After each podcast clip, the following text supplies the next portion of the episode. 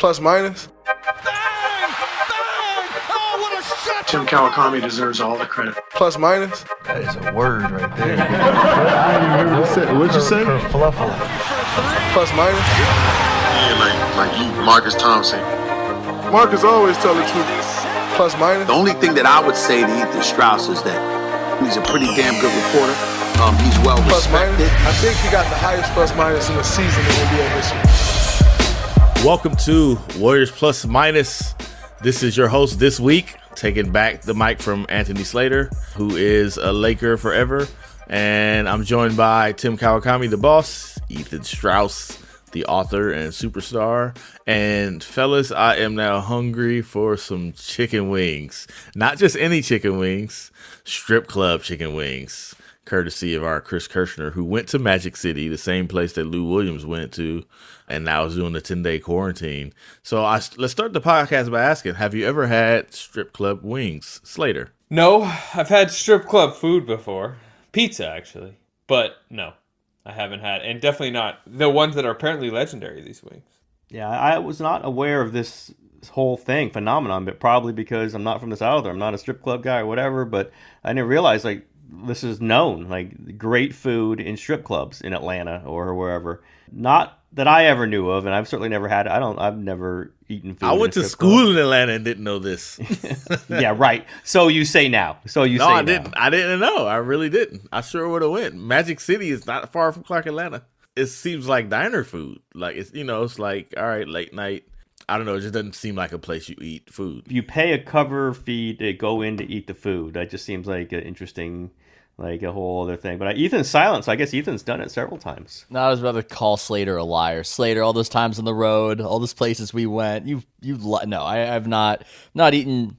Hey, I admitted Portland has a place that serves like pretty good pepperoni pizza. Oh yeah, I forgot about that. I have not eaten chicken wings at a at a strip club, but it, it makes sense. People got to eat, and this is incredible advertising for Magic Oh City. God, yeah, Un- incredible. unbelievable Couldn't have set it up better. I tell you the story about you know Rendezvous in, in Memphis is one of my favorite. It's you know it's touristy, it's famous, but it's great ribs.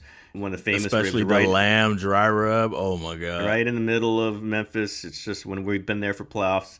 I've gone there many times, and I went there years ago when I was at the Mercury News for a Cal trip to the you know whatever early rounds of the tournament. And I'm there, and I turn in my receipt for Rendezvous ribs, uh, and I have having gone there once or twice.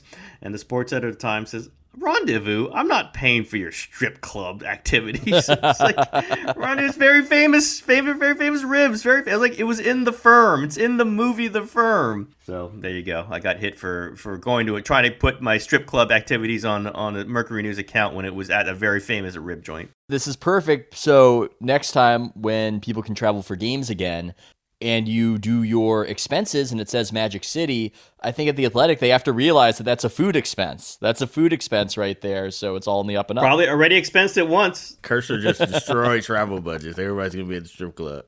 TK, one of my uh one of the greatest lessons I've ever learned in journalism. And I, I, TK, I bet you know the guy, but I was working the desk and they were trying to get a hold of one of our baseball writers. Couldn't find them, Was calling them. His story was due. No, what it was, his story was in, but there was like a, a major question and something happened after his story was in and they needed an update. And they were looking for him, couldn't find him, couldn't find him. The office is panicking. I'm just a young, like high school reporter on the desk, right? So one guy was like, Well, I know where to find him. They called his favorite strip club in San Diego, and he sure enough he was there and corrected the story from the strip. I was like, "What? What?" what? It's like, yeah, he goes. It's, it's in San Diego, apparently a big strip club spot. Probably Point Loma, I'm guessing. Yeah, so that- around We that we area. found Ethan's uh, hot spot. By the way. Ethan, way to go. Are the So chicken wings good there, Ethan? I, I grew up there. I was a kid. I couldn't go, but that was it was known that that was uh, kind of around where the Navy Yeah, men would yeah. go. Apparently, he was a regular there to the point where they knew him and all that. He took the call, updated the story from there. So I'm confused. I was clutching my pearls as a young journalist. Like, what? One of the people on the desk told me he was like a former beat writer who was on the desk. He said, as a beat writer, you're going to get addicted to one of three things cigarettes, coffee, or strippers. Choose wisely. Coffee. Mar- and you are addicted to coffee. I, I, so- I chose coffee. I'm like, hey, I chose. I think I chose the all right one from for a family man. Yeah, I think I know who that is, and we shall not name. It. Yeah, name, you do. I know you know who it is. I'm a coffee guy too. I'll just put it that way. I'm a coffee guy too. Slater, you don't drink coffee or smoke cigarettes, so No, I've actually never smoked a cigarette in my life. I used to drink coffee. I do not anymore. I'm more black tea, unsweet black iced tea, or um, regular hot tea. That's good for the vocal cords. Good for the, all those podcasts you do. Keeping that voice strong. one of the uh like revelations about Chris's story is people are mad, mad at Lou Williams. Like Really? mad, mad. Yeah, people are like, he, Who? he can't believe. Like Clipper readers. fans? yeah. Like I can't believe he let he jeopardized everything. The 37 Clippers fans are heated. oh, says the Laker guy. Says the Laker guy. Wow, wow. He's got a point though.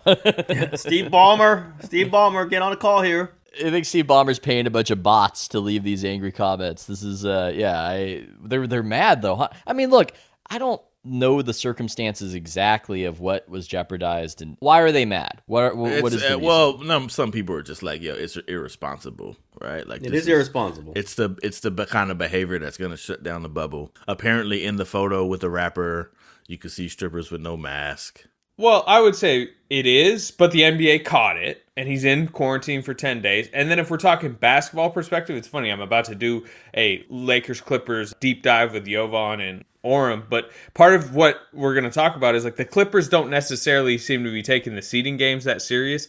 I mean, look, they obviously had a lot of stuff going on, but they have a few guys who missed it because of Corona, and then like three or four of their guys left the bubble for personal reasons. Included Lou Williams was out of the bubble because of a funeral, but you know, as long as he can absorb this 10 day quarantine, he's fine with it. They're gonna be in the playoffs. That's the crazy thing about this setup is is the basketball to the contenders don't really start mattering until August 15th, and he'll be out of quarantine way before that. I don't think it's that big a deal. No, it's not big that big. It's just a it's a cultural thing. Hey, let's just be honest about it. Uh, where the people who have suspicions about NBA lifestyles or NBA culture or NBA players saw something they could jump on, and like yet another example. And yet, this happens in all sports. I hate to inform readers uh, or listeners, or this is the way young, rich people behave often, and it's not horrible. It's just the way it goes. And you know, if you can laugh at frat parties, have you know, spreading the coronavirus or whatever they are, this is a similar thing. There might be a little resentment because you know somebody was texting me and they're asking, "What is it with NBA players and strip clubs?" It seems to be a love of it on another level, and it's well, imagine you went to a strip club and you're the star of the strip club. You know, it's a bit of a different experience than for that old crusty sports reporter. It's a different experience. It's a different level, and I think at some level, people also they intuit that and they get that, and they might they might resent that at a certain you know in a certain way. To me, the only way this is a bad story for the NBA is if, if it's hidden and he gets back in the bubble and then an outbreak happens because of it. Then it's a terrible story. But the NBA caught it. And then the other thing, you know, me and Ethan did his podcast yesterday, but it's kind of good for the NBA. It's a little bit of like NBA's back, right? This is a very NBA story, and I think, I think just like just those details, those like Lou people- Williams started the offseason in, in earnest. there's probably a decent amount of people who got wind of this story and were like, "Wow, this is crazy." Wait, there's a bubble. The NBA's coming back. Oh wow, okay. Look, Wait, when Lou Williams is gonna miss a game? There's actually a game, so I think that's good. Any publicity is good publicity. Yeah, well, normally I might say that ah, this is another NBA thing that's not about basketball and there's too much of this stuff and it needs to be about the games and that's how I'd usually feel about it. But in this circumstance where you don't have the other sports happening, where maybe baseball has to shut down and it's happening on a schedule that is unusual, so it's good to just get those those normies out there, spread the word that basketball is is about. I actually do I do think it could be good for them just to let people know that that there is a bubble and there is there is sports. It's uh it, it could work. How about what do we think about the NBA bubble now? Looking at baseball's issues, they might have to shut baseball down, right? No bubble. Uh, Marlins, half the team now test positive for the coronavirus, and it, they, they go from city to city. And How can the they NFL, play? we don't know. Also not in a bubble. It looks like the bubble's a way to uh, is a way to try this. You know, if you can. I'm very on the one hand, on the other hand. On the one hand, Victory lap for the NBA. Oh my God, incredible job. So diligent. Adam Silver really did a good job with the testing and it's contained. And you look at the chaos in baseball. Hooray for the NBA, light years ahead of the other sports. On the other hand, That didn't sound so uh, authentic there, Ethan. But go ahead. Uh, like no, a little bit of a pose, but that's okay. Nah, you know, look, credit where it's due. This is ambitious and it's been working so far. So credit to the NBA. But I wouldn't look at what's happening with baseball's failures and just take away, oh my God, baseball's so incompetent, NBA light years ahead. I would think this is a little scary if you're the NBA because, yeah, you need to get the bubble done, but you also need to have a season. And ideally, you would want to have it in arenas and have fans. Otherwise, the cost is going to be incalculable and quite punishing. And so it's a good sign as far as the NBA's competence relative to the other sports, but it's a bad sign as far as the ease with which the NBA could have a normal season anytime soon. Yeah, next season, no question, and, and it's scary for everybody. It's sc- scary for all. That parts has society. major ramifications for the Warriors, by the way. Yeah, yes, we can talk about that. So that's a big issue. Maybe actually. we should talk about that right now. Yeah. Um, Brian Windhorst came out with uh, the report that Goldman Sachs and the Warriors are, and from what I've heard since then, yeah, contemplating. There's nothing has been agreed upon or decided, but uh, potentially, I would say, gonna borrow 250 million. With obviously that would come with some extra money going back that way on the back end. What do you guys know about it? What do you guys think about it? I've talked to one or two people about it. They're bracing for next season, as Ethan was talking about. That's the great unknown. That's the black hole. They're going to get through this to get the, you know the playoffs done on TV. They're not getting any crowds for it, so there's a hit there. They got through the regular season at least. Next season, if there's a regular season, complete regular season, complete season without fans, that's a massive, massive problem for the NBA. It's a massive problem for any league. Specifically, it's a massive problem for the Warriors. And people got a little mad at me for saying that they would be the hardest hit without fans because yeah, you know they're a rich team. Obviously, they can take some hits that rich, that poorer teams cannot. But if you just look at dollar for dollar, they are the team that makes the most from every home game, and they're the one who gets most of their revenue from home games because they make so much money of it. They're based on this. The Chase Center whole proposition is they can afford to pay this huge payroll. It's going to be the highest in the history of the NBA next season, almost guaranteed, with luxury tax, with everything else, because they're making so much money every home game. If you take that away, they're in some trouble. They're not in trouble now. They're they're not. They got the regular season in. They made all that money. If they're looking at next season without fans in the building, without the suites being occupied, without the surrounding area of Chase Center being built up, without the concerts at Chase Center, they're in some trouble because they have that payroll. Now, the payroll might be adjusted down. All these things are unknown, but what this loan is, according to people I talked to, and they would know, is bracing for the potential of they've got a hundred and ninety million dollar payroll, two hundred twenty million dollar payroll. They play the games, but they don't have the box office of fans in the building, and they don't have all the surrounding stuff happening around Chase Center, and that is very problematic for them. They need this money if they get it in order to make sure it doesn't topple over. That's the big deal. They were banking on the concert revenue and the non basketball revenue pouring into the stadium. Like the whole point for the stadium where it is is because Benioff wanted a co- not to go to San Jose, right? That's what makes it. That's the real cash cow. I still remember Benioff literally told Marcus and I that. He literally said that I don't have to schlep off to San Jose, right? when I want to see Elton John. That's the reason that the Chase Center exists. That's and why. that's where the money is. I mean, there's what 60, 70 dates if you make it all the way to the finals in basketball. The other 300 or whatever 250 dates, that's what they're banking on to fund a lot of this stuff. Not to mention like as we've been told, the amount of revenue that comes from tickets is just extraordinarily high for the Warriors. But not being able to throw concerts, to have events, to have the Democratic National Convention, and all the stuff that they were banking on, they're touching their pockets right now, trying to figure out where you know where are they going to eat next week. It's rough out here for billionaires. Well, this has been the biggest topic in the organization for months. You know, while across the league, everyone was concerned about the bubble, the specifics of the bubble. The league was.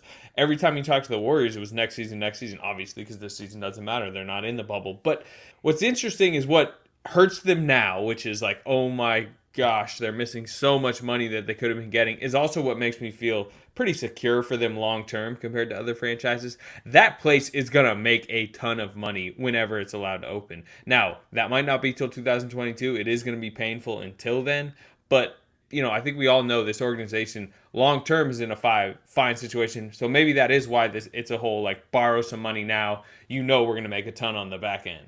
But what were they doing with the hundreds of millions they made? Like well, they're gonna. They say that went into building the arena. The Warriors are about as liquid as sandpaper right now. Is is what it seems like.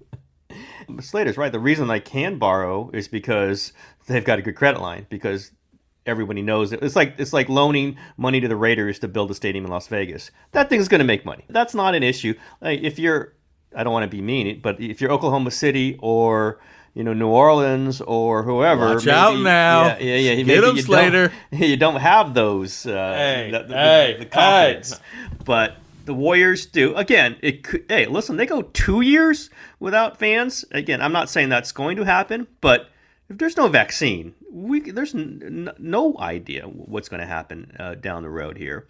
Or if, if it softens, if like people don't want to go to concerts, even if there is a vaccine, there are some issues. This is what I was trying to explain on Twitter yesterday. When you are the team that makes the most money per game, per date, per day, everything, and everything is shut down, your budget's thrown totally off because you're budgeting on that. Again, we've written was a three point five million dollar profit per home date and that's not even counting the concerts and everything. This is what they're losing if they if they have 41 dates, and then we've got to include the playoffs and the preseason. We're talking 50 dates maybe minimum. That's 160 million dollars that they're not going to have. That almost covers their payroll. Then everything else they can, you know, turn back in to pay for the debt, to pay for everything else, like TV money, everything. And again, as been pointed out to me, they don't have a great TV deal. As you know, we pointed out for years and years and years, they just don't have a TV deal that is parallel to their strength in the market. That's their own thing. It's their deal. They cut it. They extended it themselves when Lacob took over the team because he, he got some money back from NBC Sports Bay Area. But you know, Lakers are, they're pulling in almost two hundred million dollars a year on their local TV deal. Warriors are probably sixty million right in there. They're you know they're probably top fifteen. They're not top five, and they are a top five, clearly a top five local TV revenue team. So a TV ratings team. So all these things are kind of backloading on them. It doesn't mean they're going bankrupt but it means that they have to leverage some things. They have to do some things they weren't ready to do, and, and that's going to happen, you know, with this loan probably. I got a question about this loan then, as we really talk immediate and how they're hurting in the immediate. Do we think this is a loan to help them supplement them spending big on the roster this summer? I mean, because that's the big topics, right? The trade exception, mid level, the big, you know, high draft pick. Is Goldman Sachs paying for Kelly Olynyk? Is how Slater framed it. is that their acquisition? Or are they paying for Steph? Just send a check straight yeah, I think Steph. that's a great question. And as I posted somebody, it's the only question that fans really care about. And the answer is it gives them the option to. If they didn't do this, they wouldn't have the option to. This doesn't mean they're going to. It doesn't mean they're ready to spend all this money in the world. It doesn't mean they decided not to spend it. What this is about is giving them the option they, they, to keep the optionality, if to, to speak in venture capitalese. It's to like if they didn't do this, there was no chance they were going to do anything, and they might have to offload somebody. Maybe you know. Again, we're talking we're talking about a one year picture where we can look into the five year picture where they they're not in that much trouble. But next year they're in some trouble if there are no fans. This money gives them the okay. If they really can find somebody for that trade exception, they don't have to say this is going to put us you know, into some serious trouble financially. Like if they got this money to play with, and they, they know that they can get they can pay this loan back in the, in, in, the back end, then they can go get Josh Richardson or Kelly Olynyk or any other people that we've talked about for that trade exception. They can possibly look at paying the six what is it six point two million dollar taxpayer mid level. If they did not do this, in their minds, I think it would have been a shutdown situation. At the very least, you don't add money, and at, at possibly to the extreme, you have to start offloading some stuff. I think this is the decision that they're not going to go do that, and they're going to give themselves the option, if it really looks like it's worth it, to use some more money. What would not look great is if they borrow the money and then don't spend. Also, it could happen. We'll have to see. And what the, their argument will be was, well, look how much we're going to lose next season. That's what their argument is going to be. Like, you, you want us to spend more money on it, we're going to lose X millions of dollars next season because of this payroll that's already going to be. Well, what's it going to be if they do nothing? Probably. I think it's already like million? they're already committed. Keep in mind they already bought three hundred million from fans. yeah, that's right. That's right. That's right.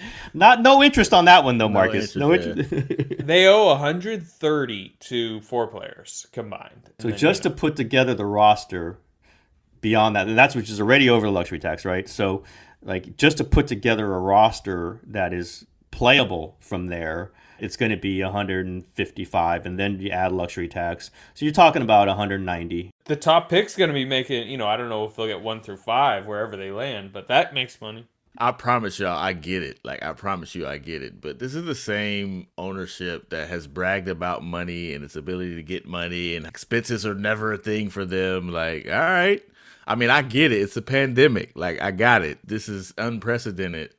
But you know, this is where the real money people. You know what I'm saying? This is yeah, definitely a like, right. situation. No you question. know, I mean, they've gotten a lot of credit for never letting costs be a problem. It's something they've said all the time.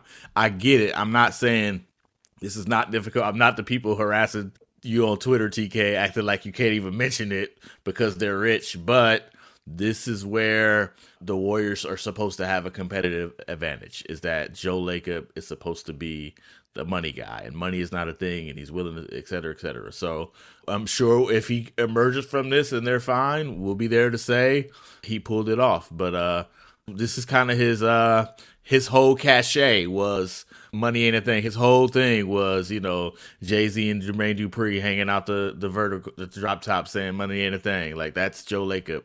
So it can't be a thing now, in a sense. Yeah, I, th- I think his point would be watch, watch, wait and see. Yeah, yeah, no question, yeah. no question. And and it would be why do you think I'm taking this loan out in the first place? Because loans don't come for free. And this like, is I got the loan. Let's see if yeah. somebody else get this loan. exactly. It's like I, if I was not into this, I would not have taken the loan out because the easiest thing in the world Absolutely. for them to do financially was be not take another loan out, not put themselves into more debt, sell and, Draymond Green or something. Exactly. Like Sell the draft pick. Imagine getting a $250 million loan in a way that's weirder and crazier to wrap my head around than having $250 million.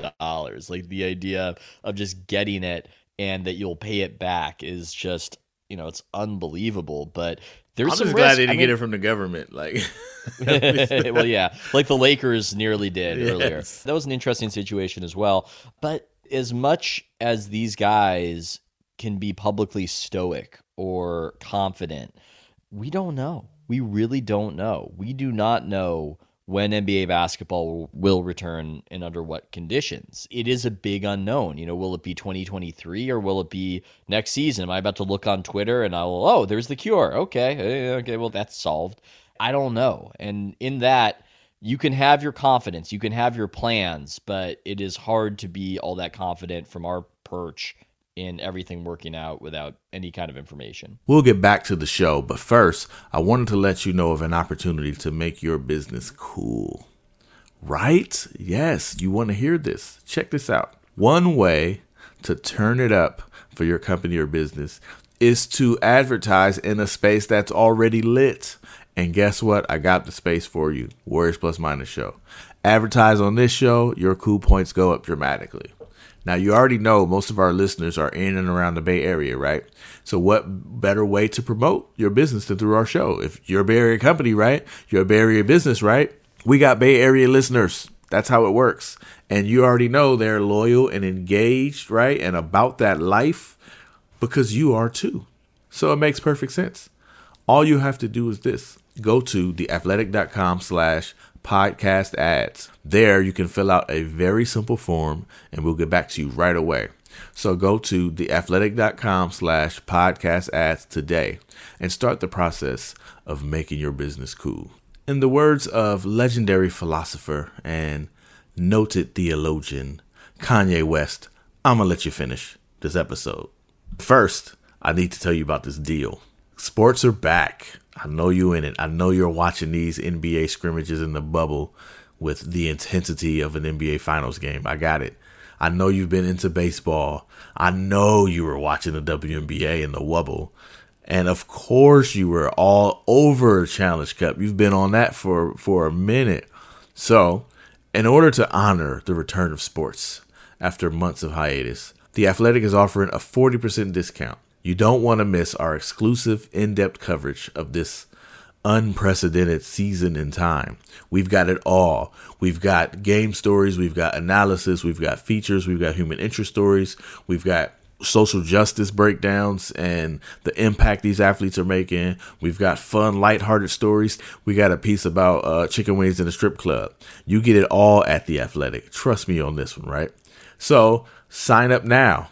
Do it soak in the creativity and the storytelling and the analysis and the data and the fun and the gravity.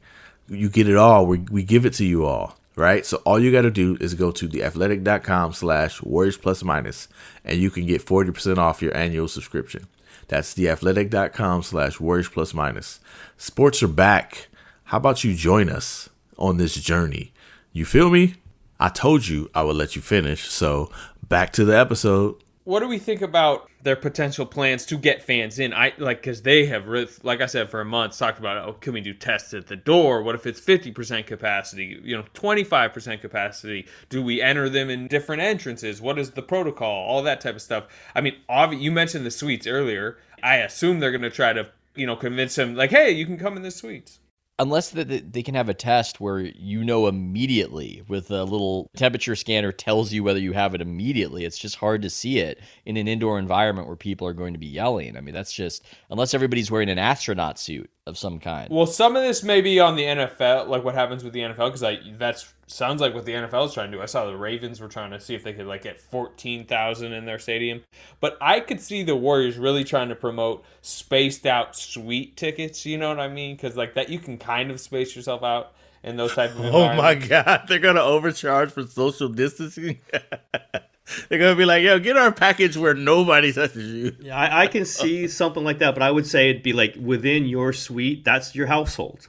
Your household is, can hang around together. Together, they're in the house. Together, they're in the suite. Now, I don't think they want to promote this because it's a little, you know, not a little bit. It's a, it's a lot dystopian. It's like we're allowed in, and the, you know, anyone else who doesn't isn't a millionaire can't come into this game. Yeah, that I don't know they're, that they're going to, and they charge enough for those tickets already, and they're going to be charging, you know, whatever the rate for this. I can see that happening, but it wouldn't, it wouldn't affect the atmosphere at all. You know, you have 700 people in suites doesn't affect the atmosphere of a game. So I just think it's going to be very select. They're going to try some things. They're going to try to talk about getting a third of the arena in, maybe you know, maybe you know, maybe five thousand, maybe four thousand. I think they'll run into issues. There will be complications. What if you what if you let five thousand people in and there's an outbreak after that? You're dead. You know, like you just it's a, you can't do that. So uh, I just think they're going to try all these things, and until we're at a vaccine moment, they're all going to not work. Like I just like I just don't think the football thing is going to work either. It's just I just don't think you can w- wait for that moment where if something screws up and you have an outbreak in your community all of a sudden and it's because of a football game. I just don't think you want to be in that moment. i'm also fascinated by the short term where I want to know how many people are going to watch on Thursday. I'm really curious. There's so many push pull factors and right now baseball might be exiting the stage so it might be all basketball but it's a different environment. And when i look on tv it looks like i'm watching nba tv g league winter showcase or summer league. I don't know if the public is going to watch that and go wow this is cool or if they're going to go this doesn't feel like watching big time basketball. So i am super curious as a tv ratings nerd as to is this going to be the big thing in town and this is going to get monster numbers or are people going to go no thanks i'm i'm i can't wait to find out Product's been good, I think, from the uh, just court product standpoint. And again, this is something else me and Ethan talked about, but players seem to really be taking it serious. And even in the scrimmage game, I don't know. Do you guys see the the Pelicans Bucks game yesterday? Like it was high intensity and like Ingram was going Yeah, that was crazy. Yeah. Giannis was like chased down blocking and like demanding to come back in the fourth quarter. And like this was a scrimmage game. It feels a little Olympicsy. It feels a little Olympics-ish, you know, where you don't necessarily. And I'm not even talking about basketball, but maybe you're watching uh like the volleyball, right? And so And there's like 11 just- people in the audience, but it doesn't matter. but you're watching it and you feel like things are very up close and i think that has implications as well to what tim is saying the long term is the big thing but the short term success or lack thereof will inform the risks that are taken in the long term if the NBA goes, oh my God, we're getting crazy numbers on this. This is insane. I never knew people wanted basketball like this. Then that might buy you a little more time from trying to get people in arenas just to stay financially viable. Where if you're making it up on the TV end, you're doing okay. But if it's a situation where the public goes, yeah, this isn't basketball to us, no thanks, that creates a lot of desperation, I think. So this is big. This is a big deal. Well, the sad thing is it might test the public's actual appetite for the game over the stuff we were talking about earlier, kind of the sideshow aspect of the NBA. And I'm a little concerned about the NBA's rise to prominence the last decade or so as far as you know when they got the big TV deal. I think a lot of that hinged on the soap opera of the NBA. Need about They- five free agent rumors to come from the bubble. Yeah, That's right. all. Let's like get it going. Need to open it up in the bubble, like allow trades inside the bubble. That would be incredible.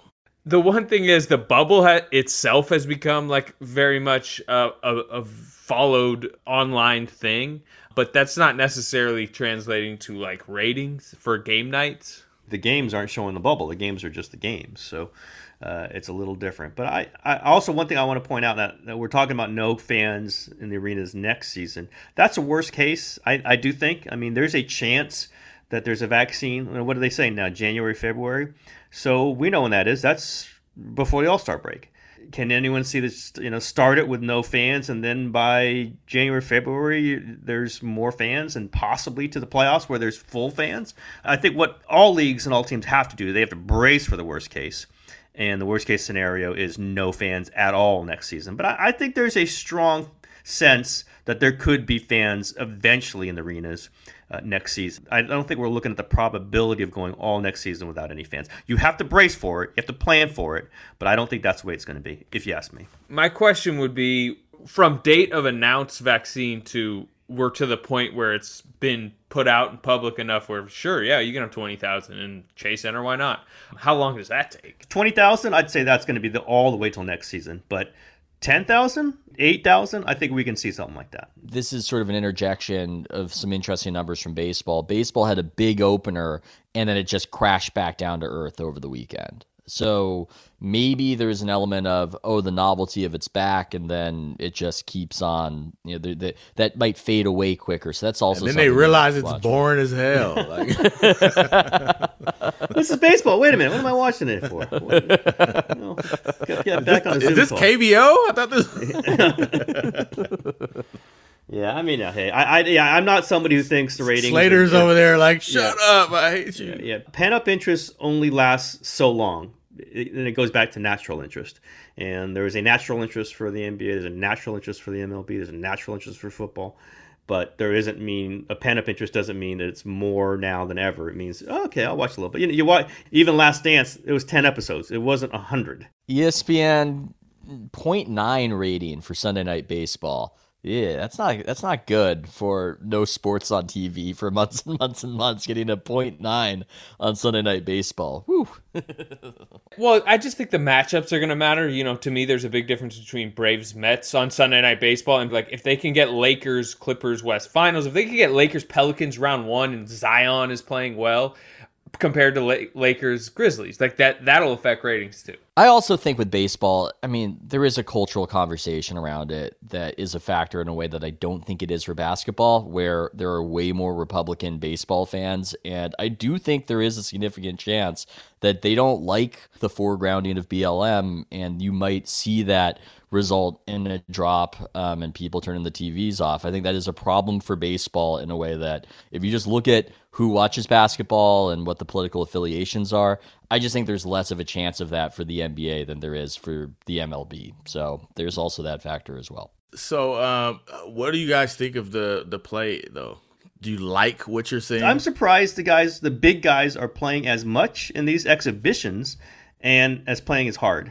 Like I thought it would just be like lollygag through these. Who cares? Kawhi played like 25 and 30 minutes the last two scrimmage games. I think Joe Vardon wrote how the Raptors were like pissed at Nurse for taking them out. Exactly. like, What, are, them is it ten minute quarter Slater? Is that what it is? I'm kind of Just the fir- the first game was 10 minute quarters, and then the last two have been 12. It's been true feeling like and like that Pelicans Bucks game felt Yeah, like a, a really good high level NBA basketball. I, I've been surprised. Like you know, shows that they had some pent up energy. Like the guys just want to play, and that's great. I thought it really would be like NBA exhibition games. Like the starters play a quarter into the second, and they're done, right? And they're sitting. That's on been it. the Lakers. Yeah, yeah. Trust me, Or- I watched I watched Lakers Wizards yesterday we with know, no LeBron. Davis.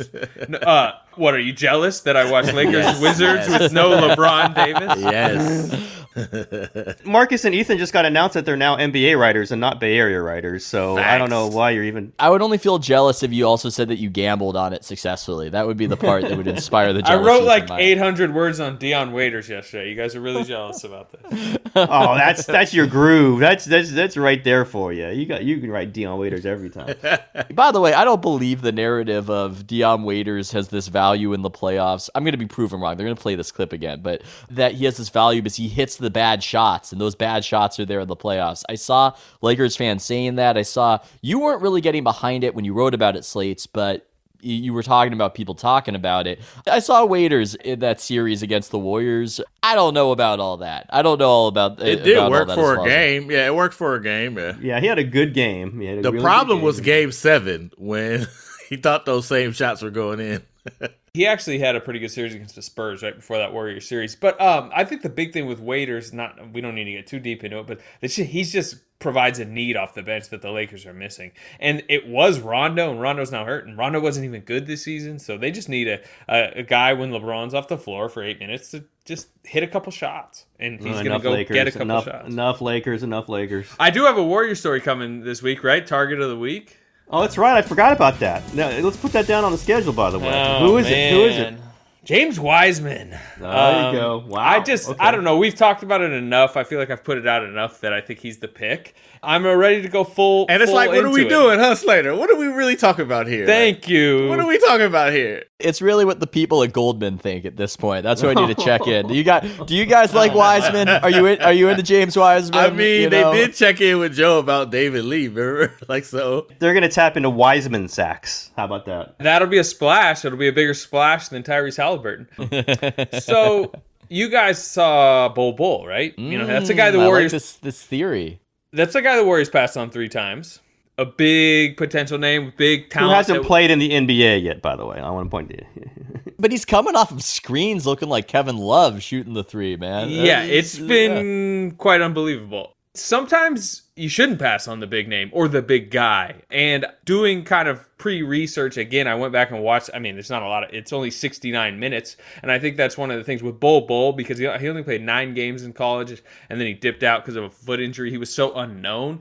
My thing is, I don't understand why there's such strong opinions, and it's not by you guys necessarily, but that Wiseman can't be the pick because people don't like him as a prospect. How do people really even know about him too much as a prospect? He's only played 69 college minutes. Ethan will cite those AAU free throw stats. But that's though, the so- reason, right? We can't pick him. He can't be good because we don't have any footage of him. Well, how can you say he's bad then? I will say the one game against Oregon, and again, you're dealing with small sample size, but some some causes of concern. 20 college say. minutes isn't uh, you know small sample size. I sent some clips to Marcus yesterday because I was watching him, and if I was judging just off the 69 college minutes, which some people seem to be, I would be really high on him. I, I mean, like he had a, a cross court lefty pass to the corner that was like you don't really often see big men make those type of passes. He hit three really smooth looking jumpers, and then just the size, the radius on his rebounds are unbelievable. The way he runs the floor, like this guy to me, Hey, that lefty mid range jumper, I mean, it looked pretty. I'm not saying he would have been like a number one, number two prospect in normal years, but when I see the other options, we're talking about, oh, Tyrese Halliburton might be like a 20 minute per game, like helpful rotation piece. James Wiseman to me looks like if he hits his ceiling, is an all star. He's built like David Robinson. That's not bad. You know, it's not a bad thing in a pick. He's a top end talent. If this guy has a jump shot and has a motor and won't get into foul trouble, I think he's the guy you can look at go, this guy could be the best player in this draft. You just those are the questions, and those are questions about all young big men, and you know those are questions about some young big men that the Warriors have more had. than others, right? Like he's yeah, yeah, yeah, yeah. He's he's more talented than Damian Jones. I mean, like, and again, that was 30th pick, so it's it's very different. But like, you could see the things that he can do. He can stick in the league. I love Jaren Jackson with Memphis. I mean, he's a different player than that, but can he be some approximation of that? Maybe, you know, like a, a bigger Jaren Jackson with, you know, maybe hit some threes eventually, battle on the offensive glass, protect the rim. Jaren Jackson's incre- it would be great on the Warriors. Can Wiseman be something like that? I, I don't know. I'm there with Slater saying, man, if you think so, it might be worth the risk. You better think so. You better really go through it. But yeah, Halliburton, yeah, not Halliburton. I mean, I'd say there's some other players that might have some higher upside than that. But when, you, when you're talking about that type, if you think Wiseman has the motor and can shoot the 20 foot shot, eventually bring it out to 24, he's probably got the best top end skills in this draft. If I'm making the Slater type case for Wiseman, I mean, at the very least, he's just going to crush lobs from Steph when Steph gets the. But didn't we said that about Damian edge. Jones too? Uh, uh, I Yeah, guess- but but but this He guy, but this so guy, much smoother than Damian Jones. Oh, it's it's night and day. I think at the very least he can do that. At the very least, he can be useful to your offense in the way JaVale was, right? But younger and maybe even more physically imposing. He's gonna block shots too. He had nine blocks in 69 minutes. I know it was against bad competition, but he just he's huge. He, he has a seven foot six. I mean, he's Rudy. He's Rudy Gobert's size, but he's way more built for a 19 year old than Rudy Gobert. So I think that that's the argument for him, and the swing skills for him. Oddly, we're in this era where we're going. Will the seven footer be able to shoot threes? But I think that's where we are. Mean, the stuff he does on post ups, I just don't see as much utility for that in the league right now. So no, there there is a persuasive case for Wiseman. I was not as impressed by his college games, but it's not a pick where I would go, "What are they doing? This is insane! Oh my god, how could they make?" No, I think it's it's a pick that at the very least would make sense, right? And I feel that way for probably, I don't know, four or five picks in this draft because it's so hard to know. Uh, so there's one problem with the Wiseman pick, and I, you know, you shouldn't do this if you're the Warriors. I'm not saying this is a controlled thought, but if you draft Wiseman and he's pretty good, then going to be really hard to play Draymond and Pascal on the floor with him. Really, really hard. So you know you might have to make some adjustments to that. Maybe you end up trading Pascal. Maybe he's just a six man. There are some puzzle pieces that don't quite work with what they have right now versus a wing. Right? We always say wing, wing, wing, wing, wing. But the wing is important because a wing can play three positions. Can play, you know, big wing can play two, three, and four. And, Wiseman would be a five. yeah, sometimes five. Yeah. I've come to the opinion, and maybe I'm wrong about this, but I've come to the opinion that the Warriors should not care about next year when they draft this pick. You know what I mean? Like, I, I don't necessarily think they should be drafting thinking that, like, you know, will this guy help for 12 minutes? Like, think about 2024 with this pick. This is the rare middle of a, you know, we can call it a dynasty. Who knows if it's going to continue, but middle of a contending window where you suddenly have a top five pick. Go after who you think is going to be a superstar in 2023, 2024. Do not worry about who might help you for 12 minutes next year. For that, go to free agency, go to the trade exception, get your rotation there. Worry For about that, go to. Goldman Sachs. Yeah, there you go. I I think they got to do some of both. Now, the 12 minute thing, you're right. No, that's out. That's a Jacob Evans line. I mean, you got that guy at minimum in Marquese Chriss, right? Yeah, Like, you don't do give you 12 that. But you do want someone who can fit with the players that you think are going to help you win a championship. You do have some fit there. Again, I'm not saying total fit. You're not going to find that. But some of this is the blurriness of what Draymond is now, right? I mean, we don't really know. Offensively, he was not a four last year. He was he was a five, and not a good five on offense. So what is he now? Uh, I don't think we really know. We'll see what that jump shot is. If Draymond can hit a three, or at least threat from the three, at least 30% from three, then you could draft whoever you want to for the five. If he can't, then I'm not sure. You know, I think that does affect the fit for this team if you're thinking you want to win a championship before Steph goes. And it's at some point you do have to think about that. I think the decision though needs to be guided by what By David can Solomon do. of Goldman Sachs. Wait, Yeah, no. right. I, I This is going to be repeated. This is going to be I his know, right? Fertitta It thing now, isn't it? This is if, gonna if, if. David Solomon if David Solomon calls Joe up and says, actually it's three hundred million, no interest, no collateral, but I want you to take James Wiseman, what do you think Joe says? Killian Hayes is our pick. I think if you're a board of directors at Goldman Sachs, you say uh, you're not making that call, David Solomon. Uh, this is our money, not yours. I, I do think that if we guide the conversation about what somebody can do, I I just think the draft conversation tends to focus on what a player, a 19 year old, cannot do, as if you know you're waiting for this perfect player to come. So, at some point, the Warriors have to believe they can actually develop somebody. They have to. They have to be able to say, "You give me this, I'll get him here." And you're gonna have to do that with any player. So why not Wiseman? I got a stat for small sample size, Ethan. What do you think Wiseman went from the free throw line in his three college games? I'll go seventy. I'll go Yes, 70. 19 of 27 from free throws, which is very it's 70%. And he hit a as is already in Tim Kawakami's text message inbox, three jumpers. He hit three mid-range jumpers, including like a little 20-foot pullback, looked real good. Attempted a three, it looked smooth, he missed it.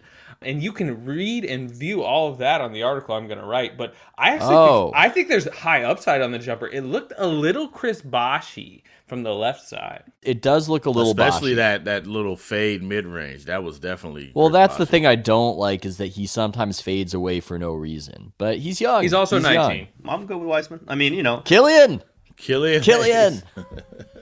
like this is a weird one where I'm just curious with each one because I don't know what I'm. I'm curious about Okoro. Of course, I'm curious about Ball. I'm curious about Anthony Edwards. I'm curious about Wiseman. Like I just don't know Avdija, whatever. I mean, I'm curious about him. I mean, I, I'm curious about all of them because I just don't know. I, I usually have a semi good feeling about the top of the draft, like what we're going to see out of them. Kind of, you know, feel like you know these guys, Zion, whatever. I just don't know what any of these guys are going to look like in an NBA game next to NBA players. I just don't have any clue. when I talked to the Israeli journalist who was really big on Avdija, and I asked finally at the end of the conversation for a comp, and he said Joe Ingles. At that point, I, I, just, you know, I, I like Joe Ingles, but it kind of can't be your number one pick. Yes, that's like at the crux of what I'm talking about with this draft and why I like Wiseman. Why I see Wiseman, I just there's visions of like an all star. When I see these other guys, there's visions of Joe Ingles. There's visions of you know Dion Waiters or something. James Wiseman was born March 31st, 2001. Can you believe like 2001? It's crazy. These guys are coming into the league like 2000s babies. Th- these guys that are going to the G League are like, yeah, 2002 babies. I think, right? You know, they're going to play one year in the G League, and they're going to be in the in the NBA next year, and the year after that. It's just how, when you get old, Slater. When you start noticing that, you're you're getting old. This is this is the way Oh, this no. happens. Even Slater's going to get old. Even Slater. But I, I could go that. I can't. I want to read the story. And and Ethan, you're writing a story too, right? Yep. I'm writing a story as well on the uh, the NBA's money situation is interesting. It says something about the economy, and after you're done reading my story, you might want to, I don't know, hide your money under your mattress. Is, uh, is how I'll Is David that. Solomon of Goldman Sachs quoted in there, Ethan? Yeah, he said that actually it's Killian Hayes he wants, and uh, New, new Warriors, assistant uh, general manager David Solomon of the. and if Killian's not drafted, it's going to be the Goldman Center, not the Chase Center anymore. Oh so uh, man! yeah. Oh The man! Jesus. This is yeah. This is never. This is Ethan's stop. new thing. This is Yeah, this Ethan's never new gonna thing. stop. I'm here for it, Ethan. I'm here Marcus, for you got a story today? I don't. Wait a minute. I don't think you do. Uh, no. We got editor meetings late podcast. I, this is when I'm gonna dip out. This is when I. This is like E60 where they sit Yeah, around the table in the black and white. and I'm trying to figure out what my got a day's gonna be like. Sounds like a good time to wrap. Go. I'm gonna reach out to Jack Harlow. Is also what I'm gonna try. He wants to talk. Oh wow. You want to go clubbing with him? We- We're gonna see pictures of Ethan out on the town. He's a reader. I hear the He's cheetah reader. has great lobster mac and cheese. So Yep. maybe. All right, Ethan. There's your assignment. Thanks for checking us out. We'll see you next week.